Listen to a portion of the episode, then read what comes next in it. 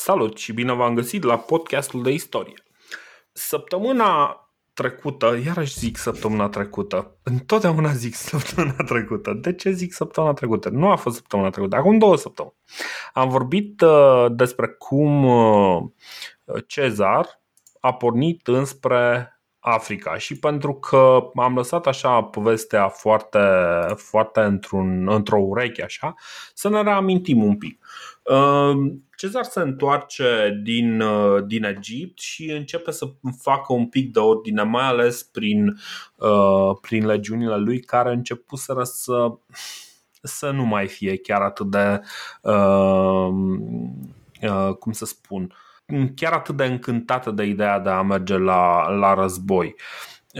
După un episod foarte complicat cu, cu două dintre legiunile lui, Uh, până la urmă reușește să uh, oprească rebeliunea uh, legiunilor și se pregătește de o nouă campanie. Acum erau practic două, două fronturi rămase. După ce a rezolvat cu Egipt, după ce a rezolvat cu Bosporul, cu, As, cu Asia, de fapt, practic are jumătate din, uh, din Republică stabilizată, însă nordul Africii este în continuare sub uh, dominația pompeienilor, mai exact uh, Labinus și și Cato, printre alții, sunt împreună cu regele Juba fac o mică alianță pentru a restaura Republica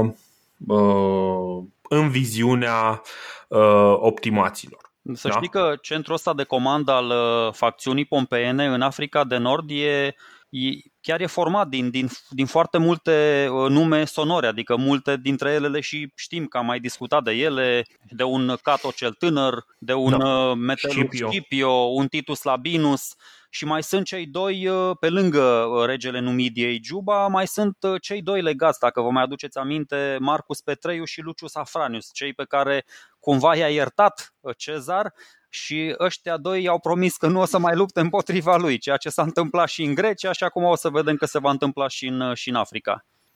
Exact. Și uh, pe de altă parte, în Spania, chiar dacă lucrurile nu par uh, foarte, uh, foarte clare, foarte sigure pentru tabăra pompeiană, o proastă administrare și cumva o proastă comunicare cu Roma duce la amplificarea unor situații regretabile. Dar o să discutăm despre ele un pic mai încolo. În principiu, marele pericol acum pentru, uh, pentru Cezar este în uh, nordul Africii. Cum ziceam, uh, ia cu el vreo 5 legiuni undeva la sfârșitul lui 47 în decembrie. Uh, să nu uităm că el este, chestia asta se întâmplă înainte de reforma calendarului. Deci sfârșitul lui decembrie înseamnă de fapt undeva sfârșit, poate uh, începutul lui noiembrie, sfârșitul uh, lui octombrie. Uh, transportul trupelor în Africa este prost organizat. Trupele sunt răspândite pe tot țărmul Africii. Um, Cezar nu a planificat foarte clar unde anume să debarce, necunoscând foarte bine zona respectivă și uh, a zis că da, se bazează pe norocul lui clasic. Numai că norocul lui clasic e cumva sub semnul întrebării.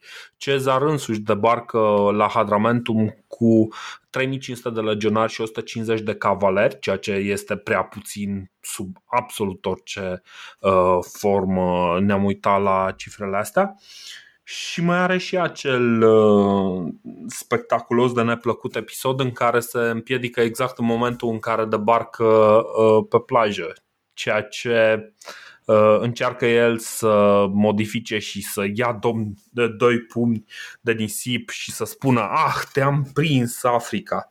Da, apropo de Africa și de dragostea asta la prima vedere pentru, pentru continentul negru, uh, să știi că am observat o chestie foarte, foarte interesantă. Acum, poate că e vorba de noroc, dar eu cred că ține și de strategia asta lui Cezar. Că vezi, uh, în tot războiul ăsta civil, uh, majoritatea acțiunilor au avut pattern ăsta. Uh, când a trecut Rubiconul, l-a trecut cu o singură legiune. Când a plecat în grabă în Spania, tot așa, a luat puține trupe, bine, acolo au ajuns mai repede alea legiunile din, din Galia. A da. debarcat în Grecia cu jumătate de armată și după aia mai aștepta câteva luni să vină celelalte. În Egipt iar s-a dus cu o singură legiune și aia nu, nu foarte sănătoasă. Și acum la fel, Uh, încă o dată, în nordul Africii uh, alege, pe de o parte, să fie uh, foarte mobil și foarte rapid, dar pe de altă parte, cum spui tu, nu foarte precaut, adică se duce cu câteva bărci, ceilalți urmând ca ceilalți să se organizeze, să se îmbarce și să ajungă și ei cumva la momentul potrivit. Și, cum să spun, apropo de, de strategia asta, că mă luasem cu uh-huh. faptul că el merge aproape de fiecare dată pe teritoriu inamic, nu știu, cu destul de puține trupe inițial. Mi se pare că asta denotă o chestie foarte tare. M-am gândit, denotă o încredere uriașă în sine. Deci uneori Cezar era, nu știu, avea o încredere soră cu inconștiența, dacă mă întreb pe mine, da. că el avea convingerea că indiferent cât de meseriași erau dușmanii și cât de incomode și, și periculoase erau scenariile, el va găsi o cale să se descurce. Pentru că este exact. Cezar și pentru că, bă, până acum, na, până acum a rezistat și a găsit căi de a supraviețui și o să vedem că și de acum înainte va face același lucru.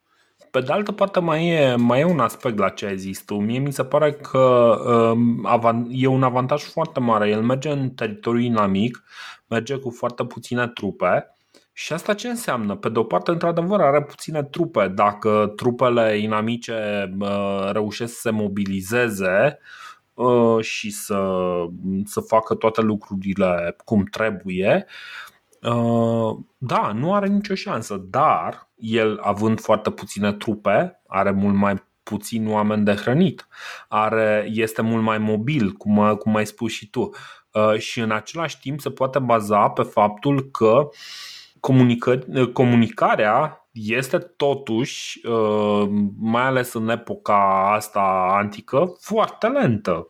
Ca să aduci un mesaj uh, dintr-un colț în celălalt al, uh, al Africii, cel puțin al Numidiei, aveai totuși, îți lua câteva zile. În câteva zile tu puteai să pleci, să fii la mulți kilometri distanță. Mm, câteva armate care erau la 10-20 de kilometri distanță erau practic mult prea departe ca să se vadă, mai ales dacă uh, nu aveai o câmpie întinsă, ci aveai un pic de deal și uh, era foarte ușor să te pierzi uh, unul de celălalt. Deci, cumva, el zice, băi, da, ok, poate și preferă să fie mult mai, uh, mult mai dinamic, mult, să fie mult mai ușor să se miște cu mai puțini oameni. Indiscutabil, de... indiscutabil dar o, corect, asta este strategia inițială, dar să știi că apropo de circulația informației, el a stabilit foarte bine cu Lepidus, care a rămas uh, in charge la Roma. Ăsta, Lepidus, săracul, încă se mai chinea să recruteze soldăței, adică pe măsură ce mai aduna cinci cohorte, îi mai îmbarca, îi mai trimitea spre Africa, o să vedem. Cezar stă acolo, Uh, primele săptămâni nu sunt foarte grozave, adică nu vine nici cu multe provizii după el, cum zici, stă mai mult uh, pe, pe coastă, că nu are curaj să intre în teritoriu, că acolo o să vedem, e cavaleria numidiană. Uh-huh. Și până să-i tot vină transporturi, 5-6 cohorte, azi o legiune, mâine peste două luni alte cohorte, uh, cumva, da, plusurile astea pe care le spui tu există, dar dacă nu există sincronizare pe termen lung cu trupele care trebuie să-i sosească de undeva, adică în principiu de la Roma, din Italia, credem, alegerea lui e una foarte, foarte riscantă. Bine, el nu s-a dus, nu a ales să debarce uh, la Hadramentum cu 3500 de legionari. El ar fi uh, vrut să debarce cu toate cele 5 legiuni, însă nu a putut să debarce cu cele 5 legiuni care ar fi fost undeva la vreo 20.000 de oameni, poate 20 20, 22, 25 de mii de oameni cel mult, uh, ar fi preferat să debarce cu cei 25 de mii de oameni, numai că Uh, trans, fiind prost organizat transportul uh, trupelor în Africa, trupele lui ajung să fie dispersate uh, pe, pe țărmul Africii și încet, încet, deci nu, nu sunt numai întăririle de la, de la Roma, sunt și trupele pe care trebuie să le strângă din nou. Cezar, în cazul ăsta, deci pe, pe de o parte, avem tabăra pompeienilor, care au forțe foarte serioase în, în joc. Metelo Scipio pretinde că are undeva la uh, 10 legiuni, cu o cavalerie puternică, cavaleria numidiană, la care se, se adaugă și trupele regelui uh, Juba. Și are undeva la 120 de elefanți și foarte mulți cavaleri. Uh, chestia asta, sigur, problema cu elefanții o cam știm. În, întotdeauna ajung să fie un pericol uh, pentru trupele pentru trupele tale mai pentru trupele aliate, da? Mai mult decât uh, pentru trupele inamice. Numai că 120 de elefanți, adică în momentul în care un elefant de la vine uh, îți, îți intră în linia ta, îți distruge orice șansă de a avea ordine și disciplină. Păi, în, a, a, fii atent, uh, fii atent cât de cât de impresionante sunt forțele uh, facțiunii pompeiene. Deși pompeien, adică cumva e, e impropriu spus, pentru că Pompei săracul este cel mai puțin longeviv și cel mai puțin combativ dintre toți. Adică dacă vorbim Bine. despre Metellus Scipio, despre Labinus, despre alții, o să vedem că ăștia se duc mai departe mm. cu, cu... Mai sunt, mai sunt Neus și... Uh... Și Sextus și Sextus, da. Dar apropo de ce spuneai, deci uh, uite ce spune Apian, uh, stai să vedem niște numere, așa. 8 legiuni, deci vreo 40.000 de legionari, plus 20.000 mm-hmm. de călăreți, dintre care mhm. majoritate ci că era cavalerie numidiană, da? Și mai avea ceva da. uh, infanterie ușoară, plus 30 de elefanți. Astea numai uh, trupele lui uh, Scipio. Mai avea și Aha. Juba, 30.000 de soldați, plus încă 20.000 de cavalerie, tot numidiană, evident, încă niște sulițași și încă 60 de elefanți mă rog, super războinici din ăștia. Erau așa de războinici, cred că deveniseră carnivori sau ceva de genul ăsta. Deci, și era, e o fază, Suetonius zice o fază incredibilă, că armata lui Cezar când a auzit uh, o asemenea grozăvie, uh, numerele astea atât de mari, ăștia au început să se îngrijoreze, mă rog, ei nu luptaseră împotriva elefanților, că nu trăise nimeni pe vremea lui Hannibal, nu era nimeni așa bătrân în armata lui Cezar Correct. și știa, de exemplu, că nici cu cavaleria numidiană nu, nu prea era de glumit, din legende. Uh, uh-huh. Și Suetonius ne spune aici o chestie foarte faină. Uh, deci, acum citez. Atunci când soldații săi se panicau, auzi numărul soldaților inamici, Cezar reușea să le ridice moralul nu negând aceste numere, ci exagerându-le la maxim. Lăsați-mă să vă informez că în câteva zile regele acesta, se referă la, la Juba evident, va fi aici cu 10 legiuni, 30.000 de călăreți, 100.000 de infanterie ușoară și 300 de elefanți. Și când vă spun asta, să mă credeți pe cuvânt, pentru că sursele mele sunt impecabile și pentru că eu oricum nu vă mint niciodată. Și, și soldații râdeau și Cezar râdea și împreună mergeau cu toții la război să, să se bată cu ăștia. Bine, uh, știi cum e? E foarte important în momentul. Deci, moralul este, cred că, cea mai importantă parte din uh, luptele antice. Pentru că în momentul în care vine generalul tău spune Băi, ții minte că ai auzit tu că o să vină încă 10.000 de inamici? Nu, nu, nu. O să vină 50.000, 100.000 de inamici.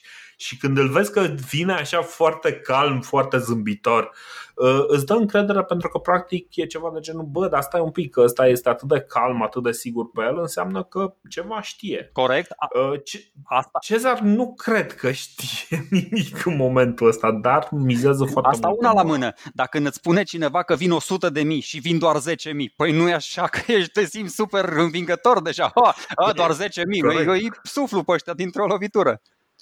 Exact, exact, exact. Bine, Cezar uh, nu este chiar inconștient, adică uh, el își trimite, de exemplu, flota înapoi în uh, Sicilia ca să-i mai aducă trupe, dar pompeienii au și ei o flotă serioasă și flota, flota lor creează mari probleme flotei lui Cezar.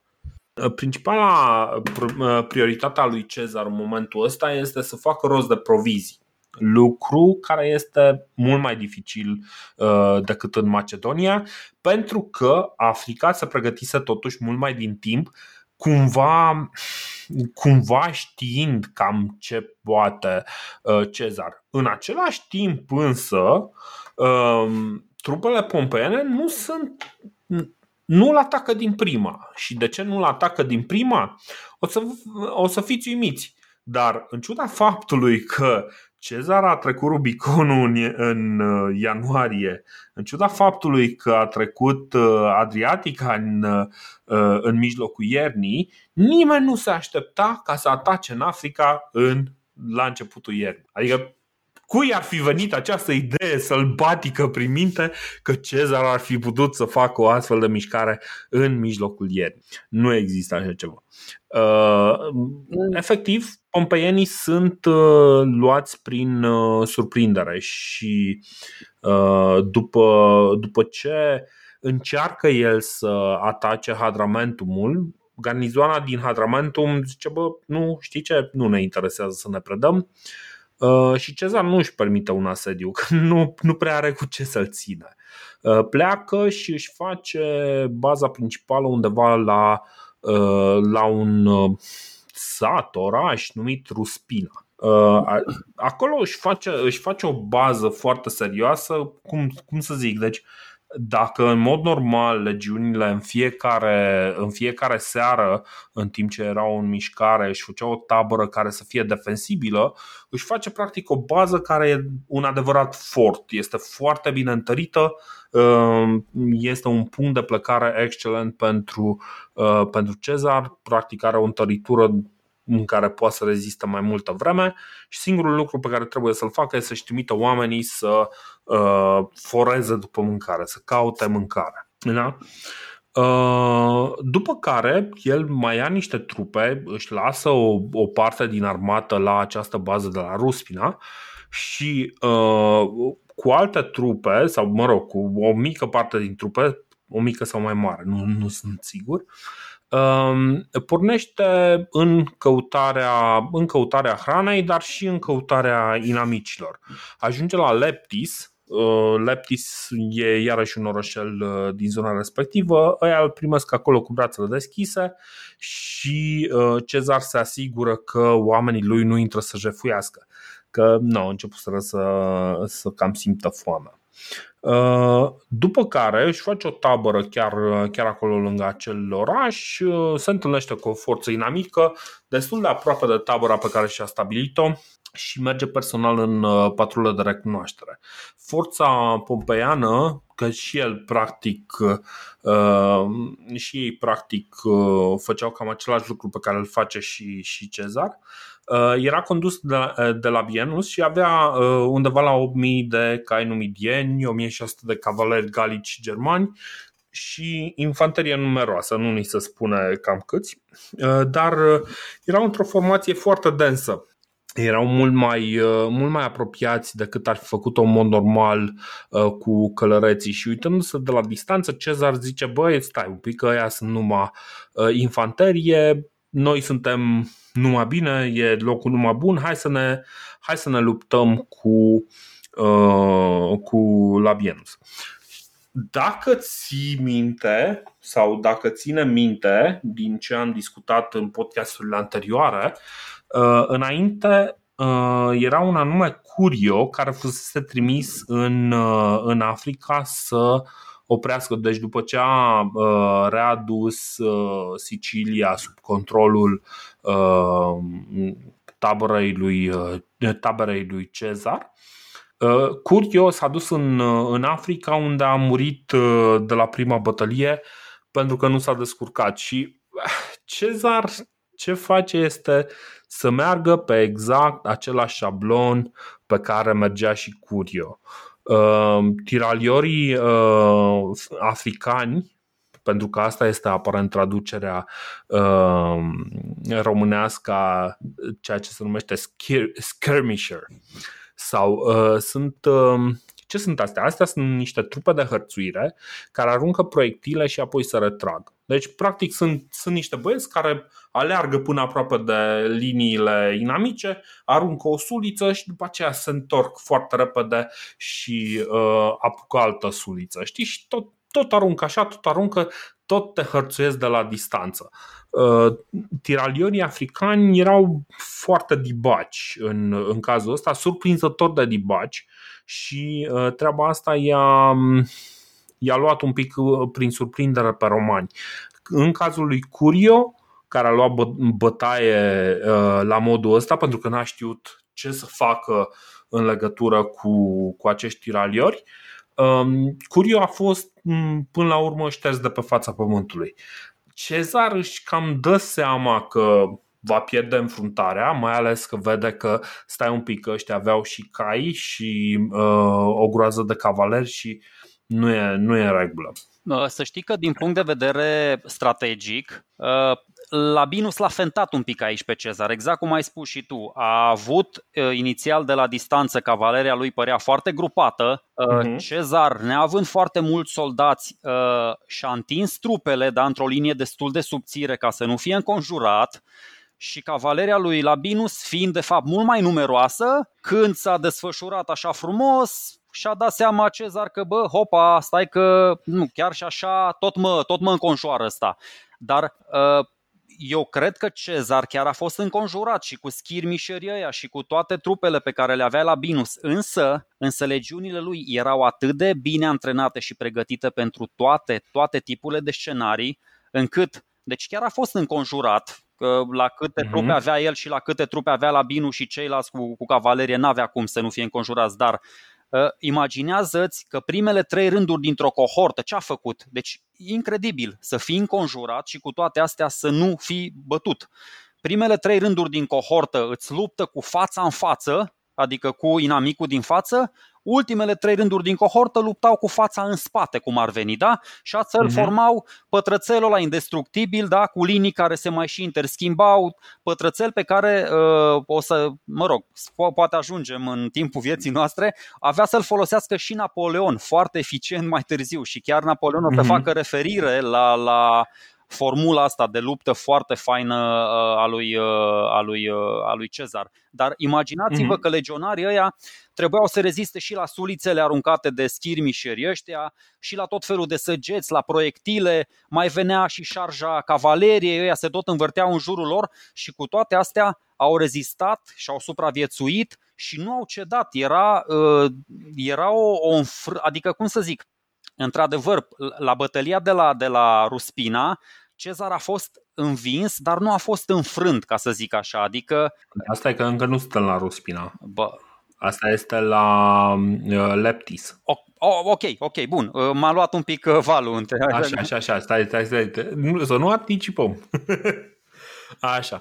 Uh, în principiu, Cezar într-adevăr pierde înfruntarea, uh, dar reușește să se retragă cu pierderi relativ mici. Mulți răniți, dar foarte puțini morți. Acesta este practic marele lui avantaj, că până la urmă rănile, ok, pui un bandaj, în câteva zile o să ai omul uh, din nou uh, pe picioarele lui proprii. Și faptul că reușește să se retragă este crucial Uh, și ăsta este un aspect, de fapt, e un aspect foarte important. În momentul în care reușești, uh, nu tot timpul trebuie să, să învingi, dar câteodată o retragere reușită poate să fie o virtuală victorie. Pentru că în momentul în care te retragi ordonat, uh, îi provoci pierderi inamicului, dar în același timp îți rămân oamenii, îți rămân oamenii cu experiență care au învățat din, uh, din lupta prin care au trecut, care o să, o să poată să lupte a doua zi și evident, nu mori. Ăsta este un mare avantaj. De partea cealaltă, Petreius uh, e, e rănit, Petreius de care tocmai vorbiserăm, și Labinus este tras de legionarii lui de pe câmpul uh, de luptă, probabil după ce este omorât calul. Uh, am impresia că cine? Plutarh? Uh, spune o poveste, poveste despre cum Labinus uh, are uh, o mică, să zicem, o mică tiradă verbală în care se ceartă cu un legionar de-a lui Cezar dar este foarte posibil o poveste cât se poate de inventată. Ideea este că Petreius uh, și Lavinus, care uh, ar trebui să conducă lupta, nu sunt capabili din diverse motive, cel mai probabil pentru că s-au implicat în, în luptă prea, prea îndeaproape și au fost puși, uh, puși în pericol și au, s-au retras. Să știi că aici face o observație, o remarcă foarte faină Apian. Uh, foarte, foarte mm-hmm. isteață și foarte reală, uh, și anume că dușmanii lui Cezar în rarele momente de succes, când chiar au reușit să-l învingă, când chiar au reușit să-l pună într-o poziție incomodă, super defensivă, super uh, alarmantă, nu au știut să, să facă follow-up-ul, să profite de victorie, da? Și au abandonat da. avantajul ăsta chiar atunci când ar fi trebuit să profite uh, cel mai tare de el. Și Apian chiar zice și de, și de Grecia, adică după bătălia de la Dirachium, când Pompei tot așa mm-hmm. l-a mhm. lăsat pe, pe Cezar să se, să se refacă, și la fel și începutul acestei campanii, că spuneam, doza asta de inconștiență și lipsa de precauție, până la urmă uh, și-au făcut simțită prezența în tabăra lui Cezar. Ăsta ne venim cu provizii după el, ne venim cu foarte multe trupe, a trebuit să facă incursiuni în interiorul continentului, să mai foreze, cum zici tu, să facă un pic de foriș pe acolo să-și ia resursele. Și atunci a fost prins pe picior greșit de trupele astea mult mai mobile, cavalerie, ăștia își cunoșteau mult mai bine teritoriul și Juba, na, Juba mai negocia pe acolo, se mai ducea pe la Cato în Utica, mai venea pe la Scipio, se mai plimba stânga-dreapta, că o să vedem, capitala lui e un pic mai la, mai la vest, ceea ce va fi fatal la un moment dat. Dar până să se uh-huh. pună pe picioare Cezar a avut aceste probleme uh, na, până, până ajunge să, să se sincronizeze și cu celelalte trupe care îi sosesc în Africa. Da, deci uh, în ciuda faptului că Cezar până acum a fost uh, foarte greu de, de anticipat, Uh, mi se pare foarte ciudat cât de lent reacționează Metalus Scipio și, uh, și apoi uh, Juba. Scipio, Metalus Scipio, Scipio își, da, își aduce. Scuze, Scipio era Uh, aș tot Apian spune, Scipio era la o negociere cu Juba, dacă îți vine să crezi. De aia erau Labinus și Petreius, uh, legații lor erau uh, in coment, ca să zic așa. Și uh-huh. vine și eroul ăsta, Petreius, care era super arogant, cum, cum devenise și Labinus, care zicea, bă, ce faceți? Ați ales tabăra greșită? Uite, Cezar, tipul cu pe care l-am ajutat să cucerească Galia, dacă erați cu mine în echipă, tabăra asta victorioasă, mă rog, dar uh, uh, Petreu spune o chestie super șmecheră, că nu ar vrea să-l priveze, de aia nu se duce și îl urmărește pe, pe Cezar, că nu vrea să-l priveze de victorie pe Scipio, da? generalul nostru suprem, și îl așteaptă pe el să vină ca mm-hmm. să îi dea uh, lovitura de grație lui Cezar. Și, a, și asta i-a permis până la da. urmă lui Cezar să se retragă în, într-o ordine, într-o relativă ordine. Metelo Scipio își aduce și el forțele lângă cele ale lui uh, Labinus. Juba, în schimb, are probleme cu un rival, Bohus al Mauretaniei, ale cărui trupe sunt conduse de un uh, mercenar roman, Publius Sitius, implicat în uh, conspirația catilinară. Cezar nu a aranjat problema asta cu Bohus. Publius Sitius a făcut lucrurile astea din proprie inițiativă, căutând poate o alianță pe termen lung. Nu o să stăm foarte mult asupra acestei probleme, asupra acestui conflict între Mauretania și Numidia, dar și acesta este un conflict foarte important care îl ține practic pe Juba ocupat, mai ales în această perioadă critică în care Cezar este totuși pe muche de cuțit. Uh, să știi cumva, dacă te uiți în trecut, uh, ai putea să anticipezi că așa, așa vor sta taberele, adică Juba cumva e urmașul lui Iugurta, adică al lui Hiepsal, adică nu chiar al lui Iugurta, dar în fine, e un numidian și Bohus tot timpul și Bohus de pe vremea lui Iugurta, care l-a prins pe Iugurta, a fost cumva de partea uh, romanilor. Da, da, da nu, în fine. Dar erau toți romani aici, știi, Corect, e foarte complicat. Da. Nu, dar și atunci, și atunci Bohus, adică înaintașul lui Bohus și atunci uh, l-a prins pe Iugurta și a venit după aia Sula și l-a recuperat și așa. Așa și aici. Uh-huh. Mauritania se bătea cu Numidia și în timp ce Juba s-a dus să-i ajute pe ăștia, pe pompeieni, uh, Bohus a venit și a ocupat capitala Cirta și ăsta în loc să, să fie trup și suflet cu cu Cato și cu Scipio a trebuit să-și ia o parte din armata aia foarte numeroasă și să se întoarcă să-și rezolve un pic cu armata. Da. Uh, în momentul în care. Deci, Cezar se retrage în uh, Ruspina, în uh, siguranța redutei pe care a construit-o. Dar în momentul în care oamenii află că Cezar a venit în persoană să comande trupele, încep din tabra inamică încep să dezerteze. Vedem din nou un episod care pare destul de familiar.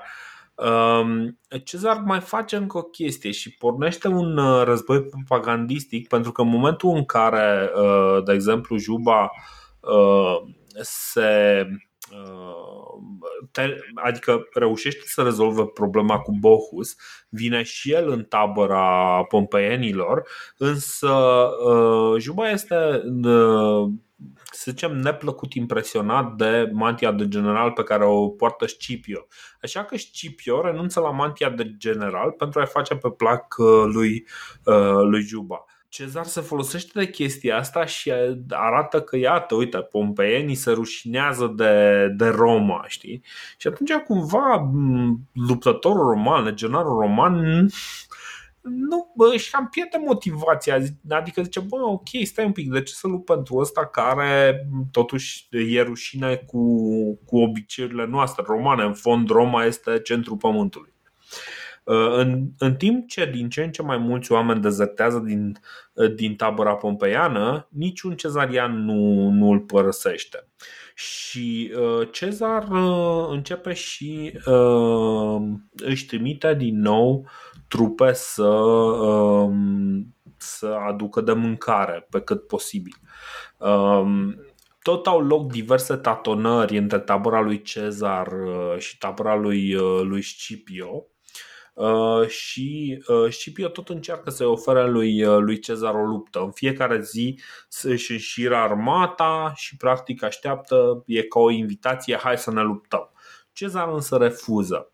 Și refuză cu un motiv foarte bun, pentru că în curând îi vin două legiuni din Sicilia.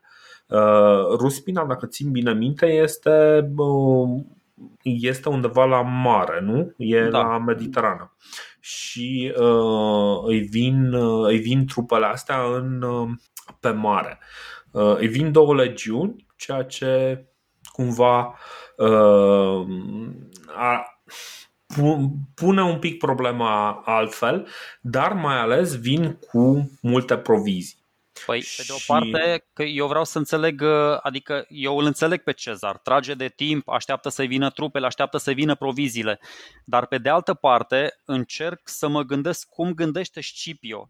Și Scipio, exact cum a procedat și Pompei în Grecia, refuză să fie mai ofensiv, refuză să-l atace pe Cezar decisiv, pentru că el consideră că dacă bătălia din Africa se termină cumva la egalitate. De fapt, nu, el crede că cu cât Cezar va sta mai mult în nordul Africii, cu atât situația lui politică și susținătorii lui din, din Roma adică situația lui se va deteriora un pic. Da. O să vină ceilalți aliații lor din Grecia, din Spania, de peste tot, o să pună din nou uh, da, mâna pe Senat și toate lucrurile la Roma vor juca împotriva intereselor lui Cezar. De aia tot timpul, na, fiecare cu cumva interesele lor converg spre o amânare uh, a bătăliei decisive, deși evident din, din motive diferite. Da, da. Uh, cumva sper, sper Matele Scipio că Roma o să aibă de suferit iarăși sub un satrap gen, uh, gen Marc Antoniu. Ori uh, lucrurile sunt un pic diferite acum, dar o să vorbim în podcastul viitor despre ce se întâmplă la Roma.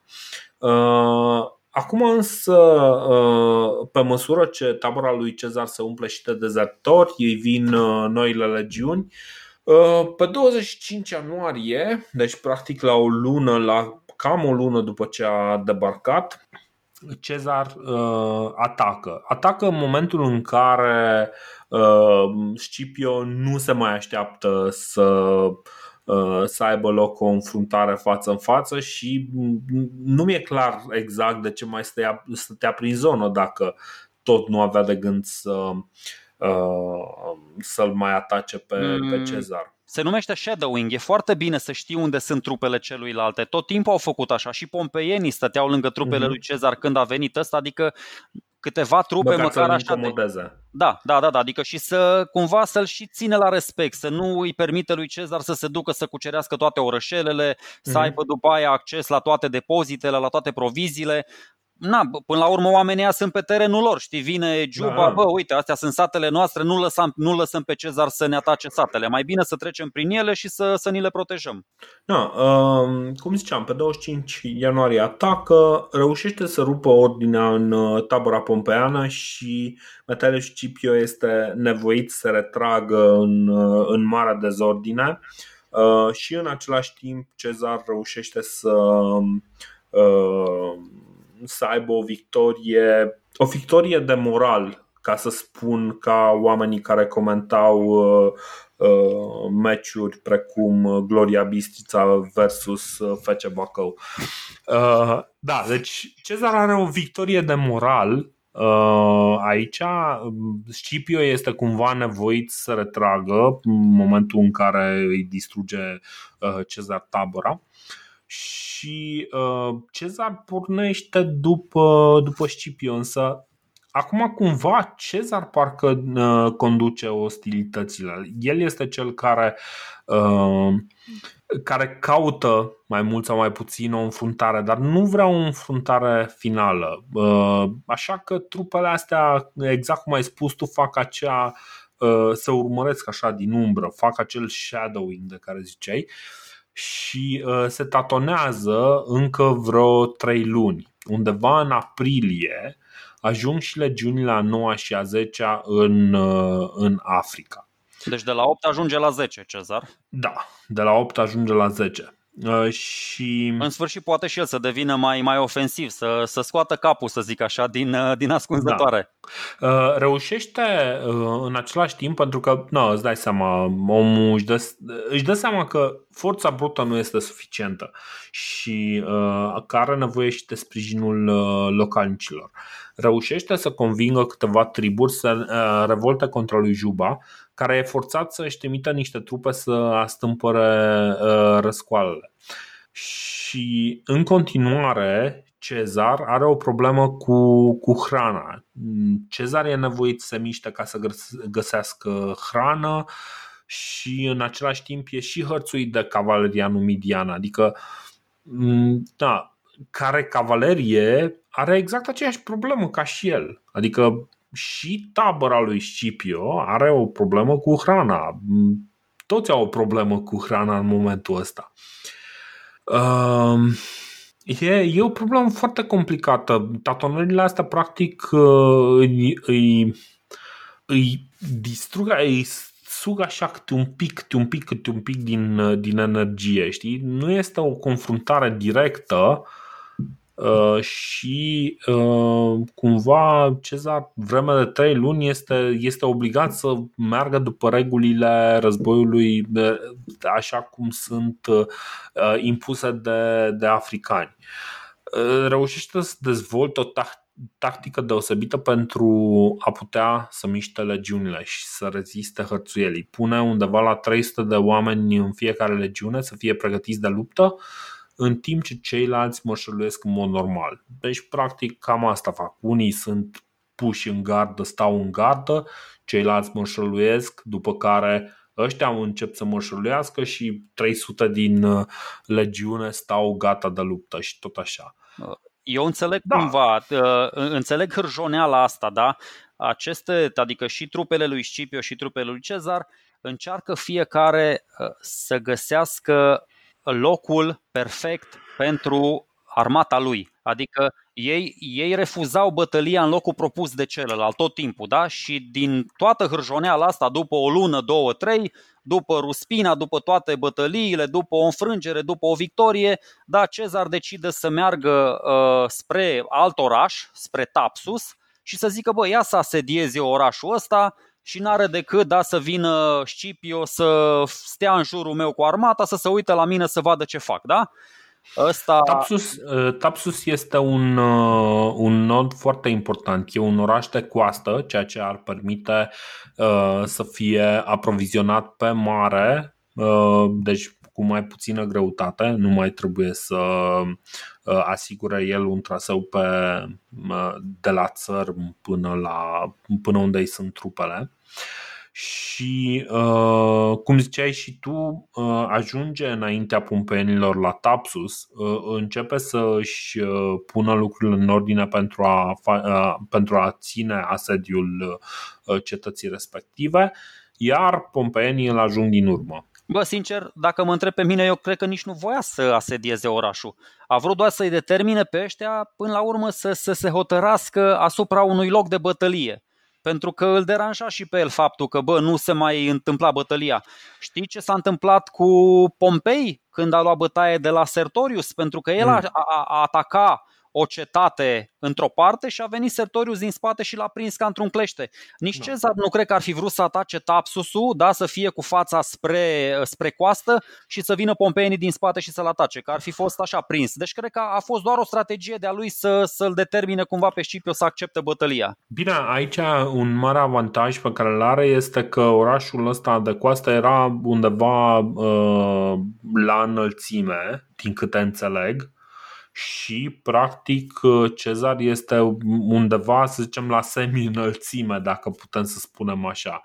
Um, trupele lui Cezar sunt undeva mai deasupra trupelor lui, uh, lui Pompei, dacă țin bine minte? Uh, au încercat ăștia să facă așa cu Deodolit, cu Teodolit, au luat niște măsuri da. pe acolo, s-au dus la fața locului, da, e un fel de podiș așa, dar mai strâmt într-o parte, nu prea poți să-ți desfășori trupele, în fine, aici, cum să zic, din categoria cum să nu câștigi o luptă, adică și Scipio, bolovan de bolovan, uh, îți înghesui cavaleria pe flancuri, aceasta nu poate să șarjeze, dacă o să avem timp acum, uh, Bine. nu, acum nu avem timp, dar uh, nu l-a avantajat deloc până la urmă. Adică până, Scipio a căzut în capcana lui Cezar și a ales, a ales un teren de luptă care nu l-a avantajat, nu i-a avantajat deloc trupele.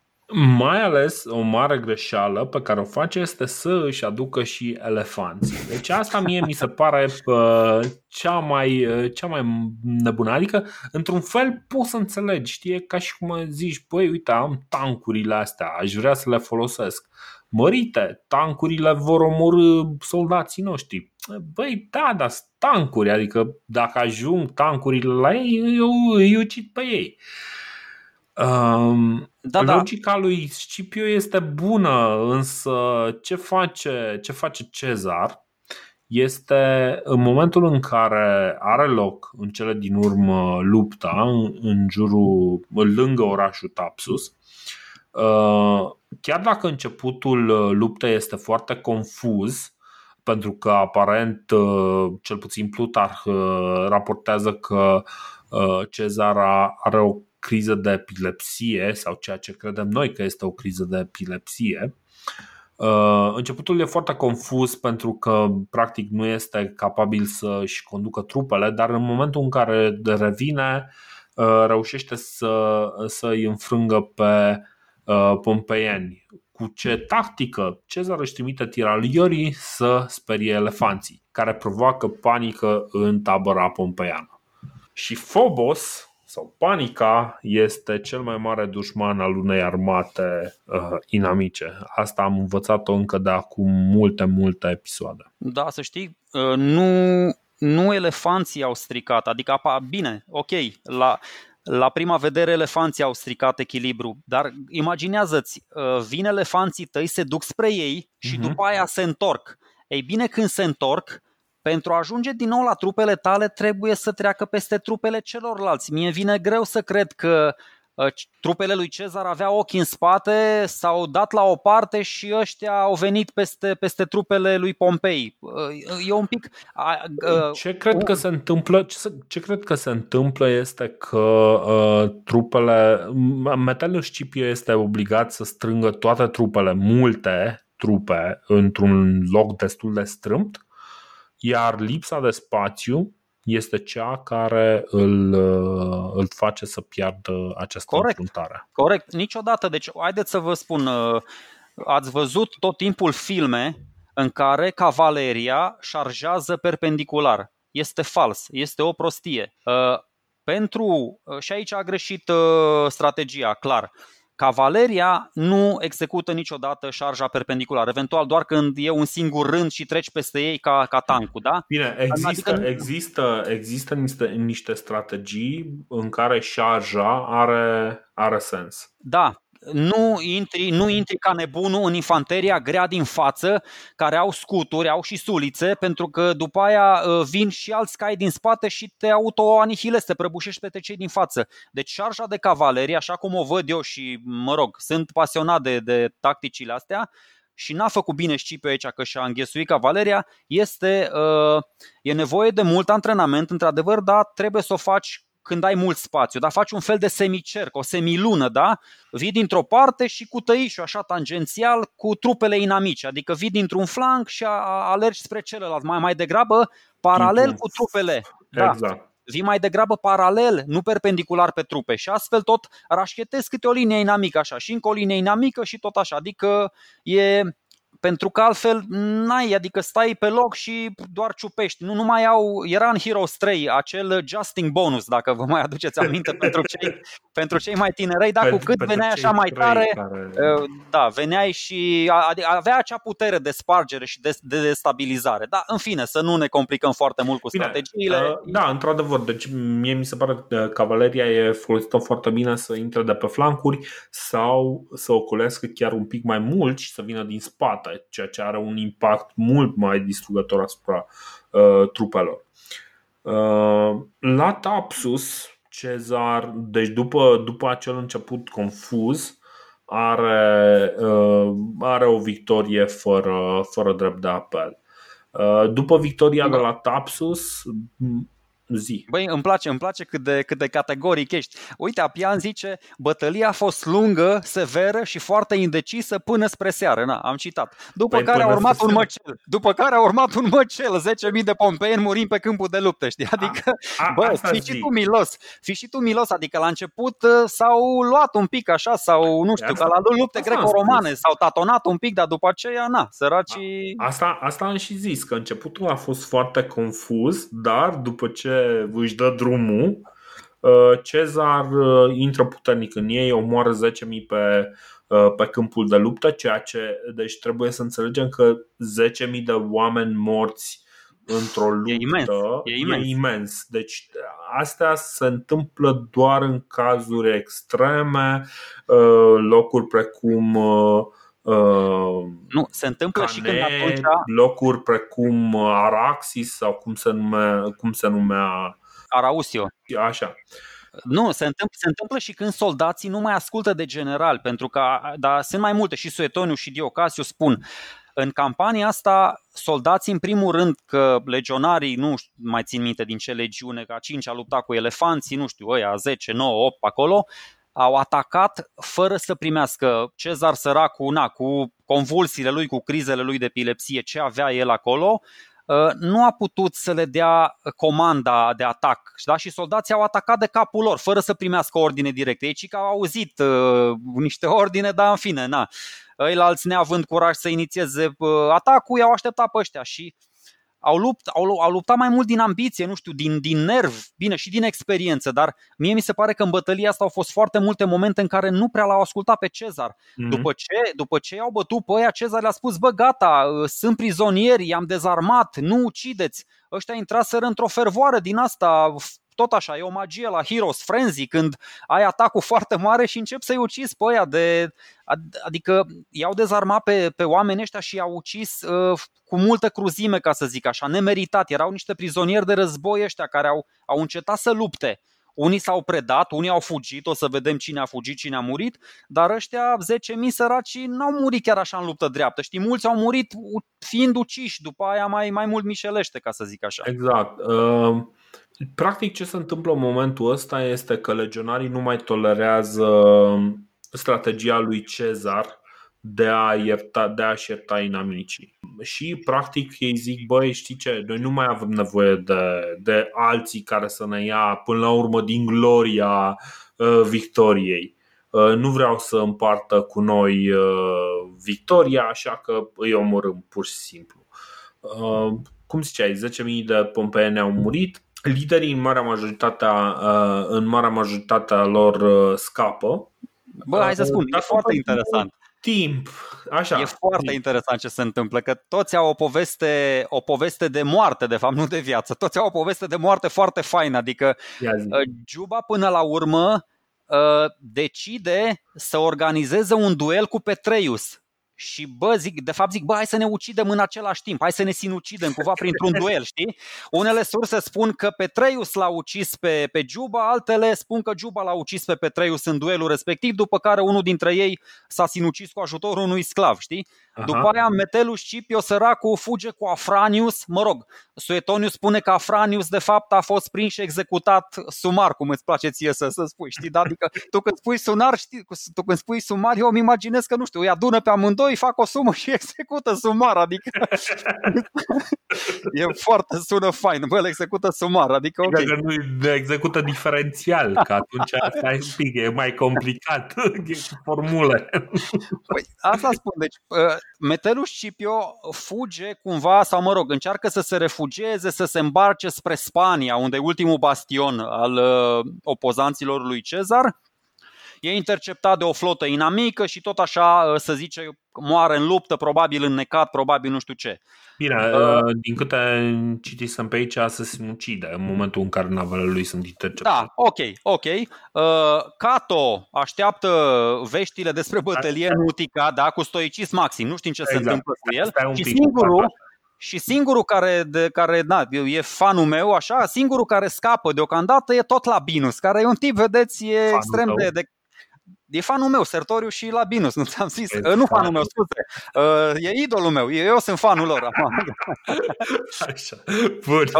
Bă, m-a luat valul, m-a luat valul ca pe Labinus, m-am considerat foarte important așa brusc. Am avut și eu o mică victorie de etapă și în loc să câștig războiul m-am concentrat doar pe, doar pe bătălia absolut, respectivă. Absolut. Deci asta spun, Labinus stând atât de mult timp în preajma lui Cezar, a și moștenit ceva noroc de la ăsta, că a, ex, na, a evadat și din Grecia, a scăpat și de aici, o să ne întâlnim puțin mai, mai târziu cu el în Spania. Mhm.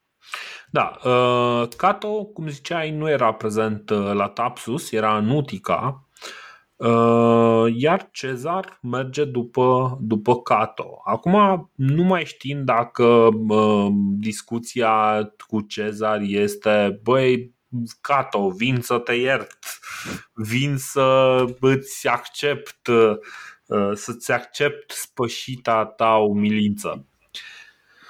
Aș mai spune ceva până la Cato. Zi. Vreau să mai spun ceva până la Cato, că apropo de, de noroc și de știință, uh, să știi că cel, adică istoricul care tratează cel mai bine partea militară este Apian și de aia, da. adică pe ăsta Plutarh e cu poveștile nemuritoare, Cassius Dio e puțin pe partea politică, Suetonius mi se pare așa cel mai uh, lapidar, cel mai fugitiv, că el are de tratat mai mulți Cezar și nu știe pe care să se concentreze, dar uh, Apian spune o chestie super, super isteață și anume că în, înfrângerea în acest război a unei armate de 80.000 de oameni că era și Juba, era și mhm. Scipio, erau așa, Uh, cu moralul foarte ridicat, care, dat, pentru că după prima bătălie uh, câștigată trebuia să ai moralul ridicat, care lupta pe teren propriu a fost cauzată, exact așa zice, uh, bad generalship of the commanders. Adică da, nu, numai unul, numai unul Scipio african, urmașii lui nu s-au ridicat deloc la, la înălțimea numelui. Ăsta era un Scipio mai, mai ciumpalac. Și aici am putea să discutăm de ce naiba nu uh, a de ce că ei s-au întâlnit după, după ce au plecat din Grecia toți. Cato a discutat cu Cicero, da, bă, vreau să te pun pe tine lider, Cicero a declinat oferta, ok, merg cu Scipio și cu Labinus în nordul Africii și de ce până la urmă a câștigat uh, uh Scipio uh, comanda? Uh-huh. Și până la urmă am și aflat, adică el era de cea mai mare magistratură, a fost consul până la urmă, a fost consul chiar prieten cu Pompei. Uh, Labinus și, și Cato au fost doar pretor, din păcate, pentru ei și atunci, din punct de vedere al magistraturii, cel mai mare, na, lua cumva comanda legiunilor. Ceea ce da. a fost fatal pentru ei până la urmă. Nu știu, Metelul, nu știu. Metelul Scipion nu a fost chiar, chiar incompetent, însă, într-adevăr, s-a grăbit s-a grăbit și asta cred că este marea, uh, marea problemă uh, taberei pompeiene. Întotdeauna se, se grăbesc.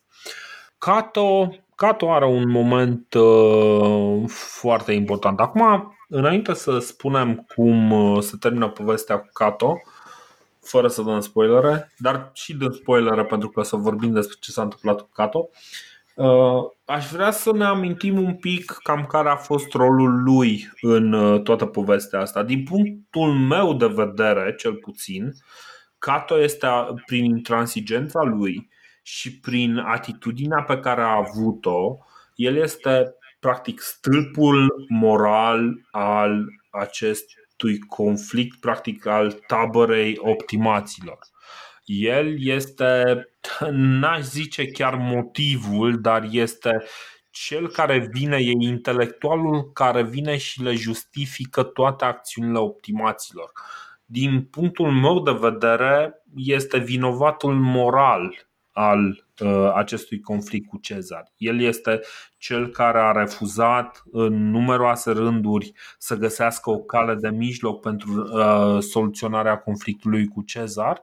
Este unul dintre cei care a împins mm, aproape la nesfârșit uh, Uh, problema curățării de corupție, dar uh, știi cum e, curățarea, dar numai uh, la oamenii care nu ne plac nouă. Dorine, știu ce zici. Știu ce zici și în principiu e aș fi de acord cu tine, dar nu sunt. Nu sunt de acord cu tine, absolut deloc. E, e foarte ok că... și asta e frumos în podcastul da. ăsta că avem două păreri diferite. Eu nu, eu nu pot să dau vina pe Cato pentru că Cezar a trecut Rubiconul. Și nu. nici nu, hai să spun o chestie, nici nu pot da vina pe Cato pentru că Uită-te și în politica actuală, uh, mai întâi îi acuzi pe cei din tabăra cealaltă, scap de ei, și după aceea, poate, poate că așa ar fi vrut să procedeze și Cato. Nu ai de unde să știi. Poate că după ce l-ar fi rezolvat pe Cezar, s-ar fi întors și împotriva lui Pompei și a spus, bă, uite, am luptat cu ăsta, am scăpat jumătate de republică de, cu intransigența mea de corupție, acum mă întorc și împotriva prietenilor mei, cei din tabăra mea și vreau să scap și jumătatea saltă de republică. Uh-huh. Eu, așa, eu așa mi imaginez că ar fi gândit un Cato așa cum mi-l imaginez eu. Poate că nu era, poate era un fel de Cicero și el, adică se dădea când cu unul, când cu altul, unde e la căldurică, unde e interesul mai mare. Dar îți spun, din nu, postura nu, lui... Nu, nu, deci eu chiar, scuze, eu chiar îl cred pe Cato că crede în principiile pe care le adoptă, dar nu-și vede propria parțialitate. Dar eu îți spun, Dorine, n-aveai cum să lupți și împotriva lui Cezar și împotriva lui Pompei în același timp, pentru că nu mai exista o a treia tabără. N-aveai unde să te duci pe un, pe un nu știu, într-un turn de filde și să tragi cu gloanțe în amândoi. Trebuia să alegi o tabără, să-l elimini pe unul și după aceea, dar n-avem de unde să știm chestia asta, evident că acum fabulăm, să te desprinzi și de cealaltă tabără în care ai fost și să începi să o critici. N-avem de unde să, să știm. Nu uităm, să nu uităm că tabăra nu este tabăra lui Pompei, ci că Pompei a fost adus de acord, în tabăra corect. asta destul de reluctant. De aia zic că mai degrabă este tabăra lui Cato. Și din punctul ăsta de vedere, Cato este mai mult sau mai puțin este omul care justifică din punct de vedere moral uh, atitudinea optimaților. Dar asta mm. este părerea mea. Sunt sigur că toate aceste gânduri i-au trecut sau nu i-au trecut uh, lui Cato prin minte în momentul în care, uh, auzind că Cezar se apropie, Cato se ridică Ca... de la masa pe care o are cu fiii lui, nu? Uh, Băi, foarte, e un episod uh, extraordinar. Dacă aveți uh, puțin tică răbdare, uite, o să vi-l povestesc, uh, na, discutăm pe, pe marginea lui. Cato află că tabăra lui a luat bătaie și deja omul e foarte... El era un stoic și a făcut ordine în viață, în gânduri, da, a luat cina, cum spui și tu, și a îmbrățișat toți prietenii, familia pe acolo, tot uh, Plutar spune, Plutar descrie foarte frumos toată, toată scena asta, zice că și-a îmbrățișat familia mai strâns ca de obicei și a luat ceva de citit înainte de culcare, bă, și nu orice, uh, niște dialoguri de-a lui Platon, adică despre suflet. E frumos, da. așa elegant, comuna. S-a dus în camera lui și a observat că, bă, uite, vezi, oricât de filozof era, uh, tot avea o educație din asta spartană, da? A observat că sabia lui nu era acolo, pentru că fiul său ascunsese, cred că bănuia mhm. asta ce voia să facă taicăsu, Taică s-a trimis după sabie, ăștia au început să plângă, da, familia cumva și-au dat seama că cam ce vrea ăsta să facă și tot Plutar ne spune, deși, uite, găsim o versiune asemănătoare și la pian, uh, bă, pentru a mă ucide nu e nevoie de o sabie, trebuie doar să-mi țin respirația pentru un timp sau să mă dau cu capul de pereți, da, și moartea va veni. Asta încearcă să le, și le, le justifică. După aia i-au adus sabia, mai sunt două, trei schimburi din astea de, de idei, Cato se uită la ea, se uită la vârf, se uită la cât de ascuțită e și spune foarte frumos, acum sunt propriul meu stăpân. Se apucă de citit, termină de citit, adoarme, se trezește înaintea celorlalți, da? Când, înainte să cânte păsărelele și se înjunghe cu sabia în piept. Na, așa, foarte, foarte samuraic, să zic așa, aș face un semi-sepuku. Uh, după, bine, din păcate nu era samurai și înjunghierea asta nu, nu e fatală, da? Cade pe da. jos, cei din camera cealaltă aud, vin repede, cheamă doctorul, îl coase, pe stilul lui Toma Alimoș, dacă are și aduna mațele de pe jos, dacă mai țineți minte, cu manea, cu calul, cu foarte frumos. Știu că în general... Deci când... Cato Alimoș. exact. Și după aia era o scenă din asta, o scenă absolut cumplită, în care după ce pleacă doctorul ăsta își, desfa, își desface copcile, își, își bagă mâinile în el practic și se, uh-huh. se sfâșie de unul singur. Da? Și deci e o scenă absolut cumplită și o, o mană cerească pentru pictorii de peste ani și ani care de o vedeți. Dacă intrați pe net uh, o să și dați, scrieți două, trei cuvinte, o să vedeți scena asta prezentată de foarte mulți pictori. Mă întreb dacă nu cumva o să contravină regulilor Facebook dacă punem asta Cred ca... că e un pic blurată, nu, o blurăm un pic ca să nu, din spate, facem o poză din spate. O poză din spate, exact. E fix în spatele cortului, știi? Era frumos, era mare. Uh, în fine, într-adevăr, uh, Cato, Cato alege această cale. Uh, într-un fel, iarăși, mie mi se pare că sunt niște lucruri, niște semne de întrebare asupra ceea ce uh, a făcut și a însemnat Cato în toată povestea asta. Uh, noi avem uh, foarte multe informații și din uh, Cassius Dio, care este un tip care ține cu optimații și o să vedem o părere pozitivă. Îl cam prea slăvește, îl cam prea slăvește pe Cato, da. Îl cam prea slăvește. Eu cred că adevărul e undeva la mijloc și că totuși poate că nu e, nu merită chiar atât de uh, multă apreciere pentru intransigența lui uh, morală. Uneori politica înseamnă și să uh, și să-ți murdărești un pic mâinile să știi că și cetățenii, cetățenii din oraș l-au, cumva l-au acceptat, adică l-au făcut. De aia până la urmă a și devenit Cato Uticensis, pentru că a ajuns un fel de, de prefect, de pretor, de primarul mhm. orașului, a venit din Grecia și cumva s-a impus asupra de, de ce au avut succes aici pompeienii, pentru că aici erau mai mulți uh, latifundiari, erau da, mai mulți uh, orășeni din ăștia bogați care cumva i-au luat partea, că dacă erau mai mulți sărăntoci, probabil că ar fi fost și ei cu Cezar, dar uh, să știi că uh, oamenii ăștia de aici l-au, i-au organizat funerali impresionante, da, nu știu, apreciere, respect. Când a venit Cezar, nici nu știu ce să spun, că acum vezi Cezar cu, cu clemența lui proverbială deja, care i-a și enervat pe, pe legionari nu cred că ar fi fost clement cu Cato, pentru că între ei au existat frecușuri de-a lungul timpului, încă de pe vremea uh, conspirației catilinare, după aceea în vremea consulatului când l-a aruncat pe Cato în pușcărie, tot felul de, de, de frecușuri din astea. Eu cred că uh, Cezar ar fi vrut să-i se ofere ocazia să-l ierte. E exact motivul pentru care Cato îl urăște pentru faptul că uh, Cezar are de gând să vină și să-l ierte. Și chestia asta el nu o poate suporta. Are sens. A, s-ar putea să ai dreptate. S-ar putea să ai dreptate. Uh, găsisem prin, prin una din, uh, din variantele, cred că s-ar putea chiar în Cassius Dio, dar nu, nu bag mâna în foc, știi? Deci, Cato privește iertarea lui, lui Cezar cu foarte mult dispreț știi? Și e cumva de înțeles, adică el atâta timp cât îl desenează pe Cezar ca, uh, ca pe un corupt suprem, uh, da, văd foarte, foarte puțin posibilă uh, o acceptare a acestei a acestei situații. Da, să știți că tot timpul, adică dacă citești sursele antice, sunt, sunt foarte hazli, adică uh, Pla, ăsta, Platon, auzi, Plutarh spune despre uh, Cato, avea 48 de ani când a murit, da, asta ne spune Plutarh. Vine Apian și zice, a, a, avea în jur de 50 de ani.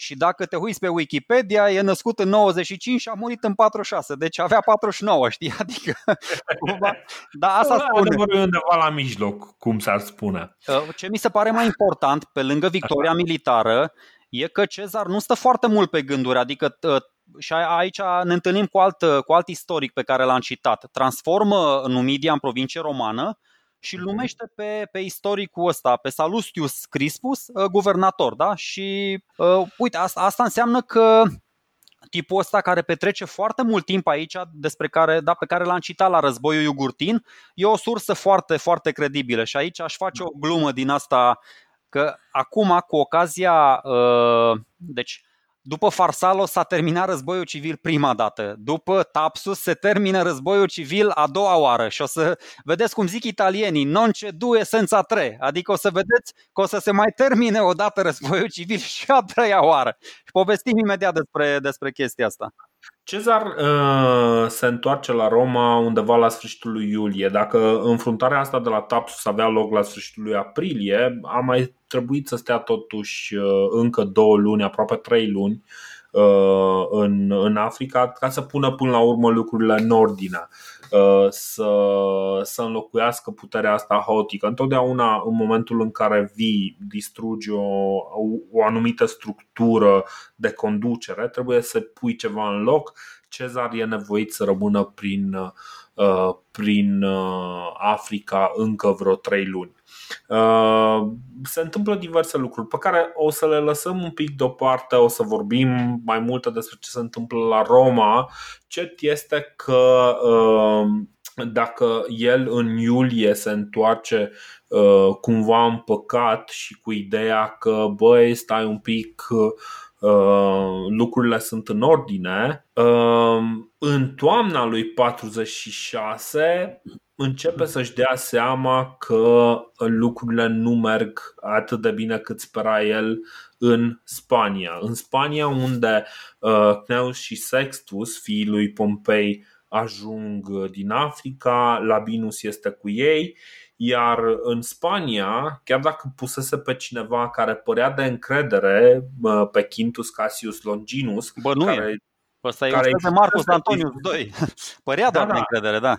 Da, uh, Longinus îi fusese un bun general, un bun, mă rog, uh, legat. Uh, și Marcus Antonius a fost impecabil ca un comandant de cavalerie, dar pe partea administrativ-civilă nu prea le avea. Exact. Guvernatorul Spaniei, Quintus Cassius Longinus, lăsat de Cassius în funcția asta, este dezastruos. E o combinație de lăcomie și temperament neplăcut, trupele îl urăsc și se revoltă contra lui nu este singurul că, contra căruia se revoltă, însă în cazul ăsta nu, uh, nu, e, nu este la Roma.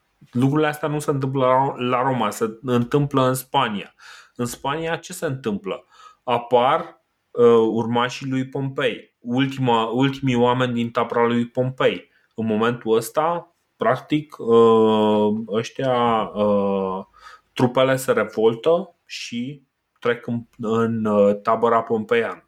Să știi că aici am observat o similitudine cu cu ce a făcut uh, Sertorius după războiul civil dintre Marius și Sula, știi, când a reușit uh-huh. să se întroneze guvernator tot în Spania și să reziste vreo 8 ani împotriva Romei și a lui Pompei și a tuturor, a tuturor armatelor trimise de senat împotriva lui, așa a reușit și la Binus în doar câteva luni să reușea, adică să îi convingă pe aia să treacă legiunile de, ale lui Cezar de partea lui, să mai recruteze niște legiuni, cu o bună administrare acolo a mai recrutat niște celtiberi și cumva și-a făcut acolo un, un ultim bastion împotriva da, pompeienii, ultimul bastion al pompeienilor împotriva, împotriva Republicii lui Cezar. Da. Uh, în noiembrie 86 Cezar uh, își dă seama că lucrurile nu o să se schimbe prea curând, așa că pornește înspre Spania, îl lasă pe Lepidus ca secund al uh, oficiului pe care o să-l discutăm în podcastul viitor Uh, și ajunge în uh, 4 săptămâni, uh, mă rog, Suetoniu zice că în 24 de zile, în Spania, ceea ce pentru vremurile respective era foarte repede. Să ajungi în 4 săptămâni cu tot cu armată. Apian spune că în 27 de zile. Ha, ha, deci Suetoniu se cu 3 zile mai rapid decât Apian. Exact.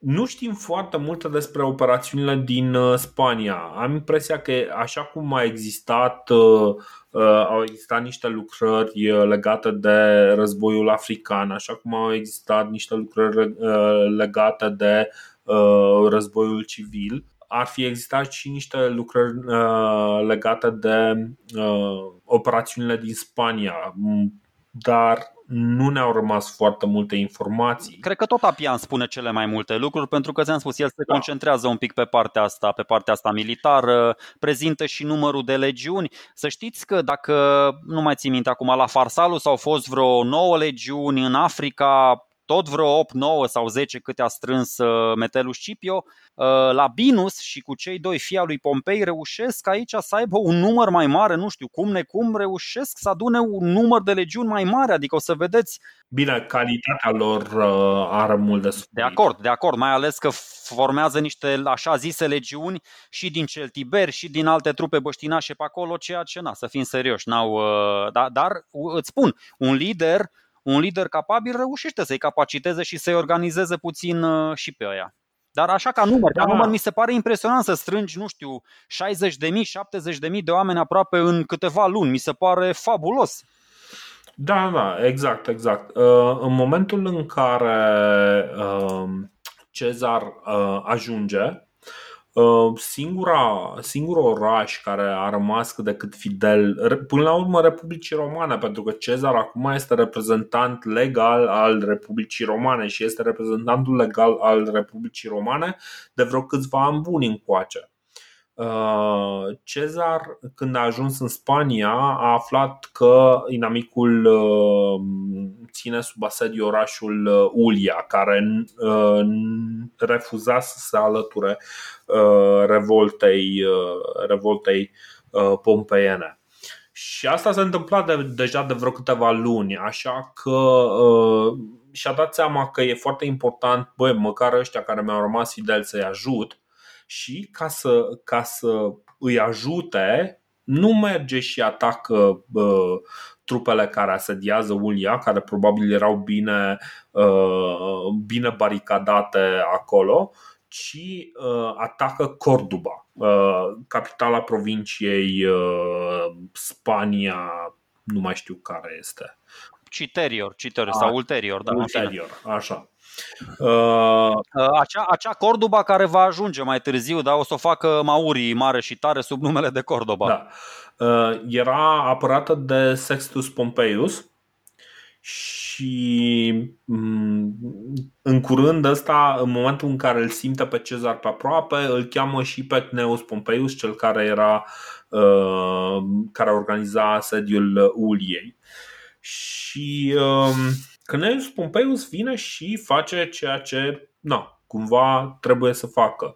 Uh, merge cumva în, uh, în urma lui, uh, lui Cezar și își face o tabără foarte aproape de tabăra lui Cezar pentru Cezar care începuse deja să-și pună lucrurile în ordine pentru un asediu al capitalei Cordoba îmi place că uh, nimeni nu învață nimic din chestia asta, adică tot așa, uh, pompeenii refuză să-l atace pe Cezar uh, câteva luni, exact pe perioada iernii, dar în tot acest timp, din tabăra lui, din tabăra lui Sextus și a lui Gneus și a lui Labinus, tot încep să dezerteze oameni spre tabăra lui Cezar. Știi așa că, bă, ce naiba?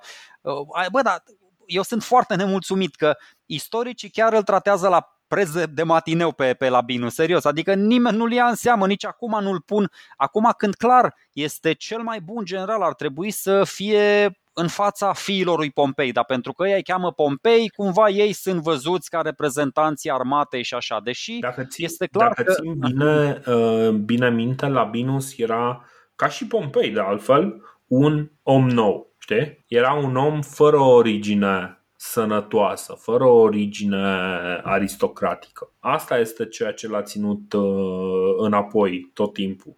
Și asta, într-un fel, a făcut, cred eu, să acorde întâietate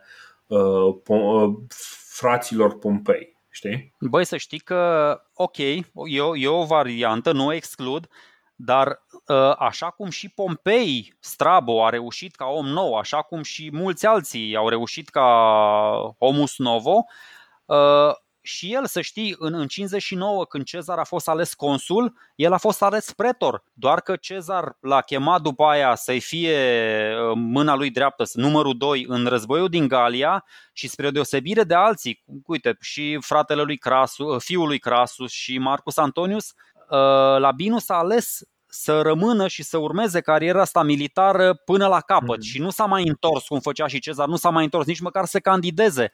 A stat acolo și de aia s-a și oprit la magistratura asta de pretor. Da. Eu spun că ar fi avut șanse și mai mult, chiar dacă era uh, om nou. Bine, dar, bine e, posibil, uh, e posibil, dar iarăși e un pic discutabil pentru că să nu uităm, o mare problemă a lui Cezar a fost întotdeauna faptul că optimații l-au cam ocolit Ceea ce înseamnă că oamenii care rămâneau pe lângă, pe lângă Cezar erau cei care cumva erau dispuși măcar să uh, sfideze cât de puțin uh, tabăra optimată și doar pe la sfârșitul uh, războaielor galice au început să vină din, uh, din aristocrație ceva de genul, bă, stai un pic, ăsta câștigă cam mult, hai să mergem să luăm și noi câte un pic, știi?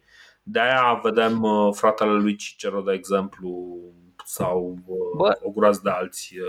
Uh, o, o, să-ți mărturisesc, o să-ți mărturisesc ceva. Inițial, când am început de turul ăsta prin Republica Romană, uh-huh. când am început să vorbim cu, despre frații Grahus, Eram de partea popularilor, sincer. Acum, la sfârșit, după ce ne apropiem aproape de sfârșitul Republicii, uh, sunt mai de partea optimaților, adică le găsesc mai multă logică și mai multe, uh, mai multe argumente valabile.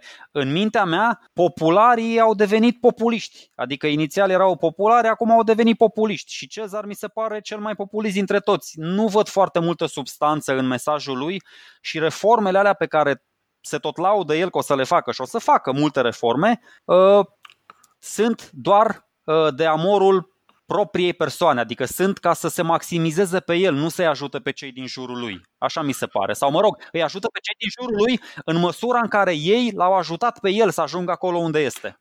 Da, asta este o posibilitate. Băi, părerea mea acum, dacă e să ne facem astfel de mărturisiri, eu eu cumva i-am suspectat pe populari uh, din totdeauna de, uh, de practic un recurs la, uh, la populism doar în momentul în care nu au găsit o altă cale de a-și duce la capăt agenda.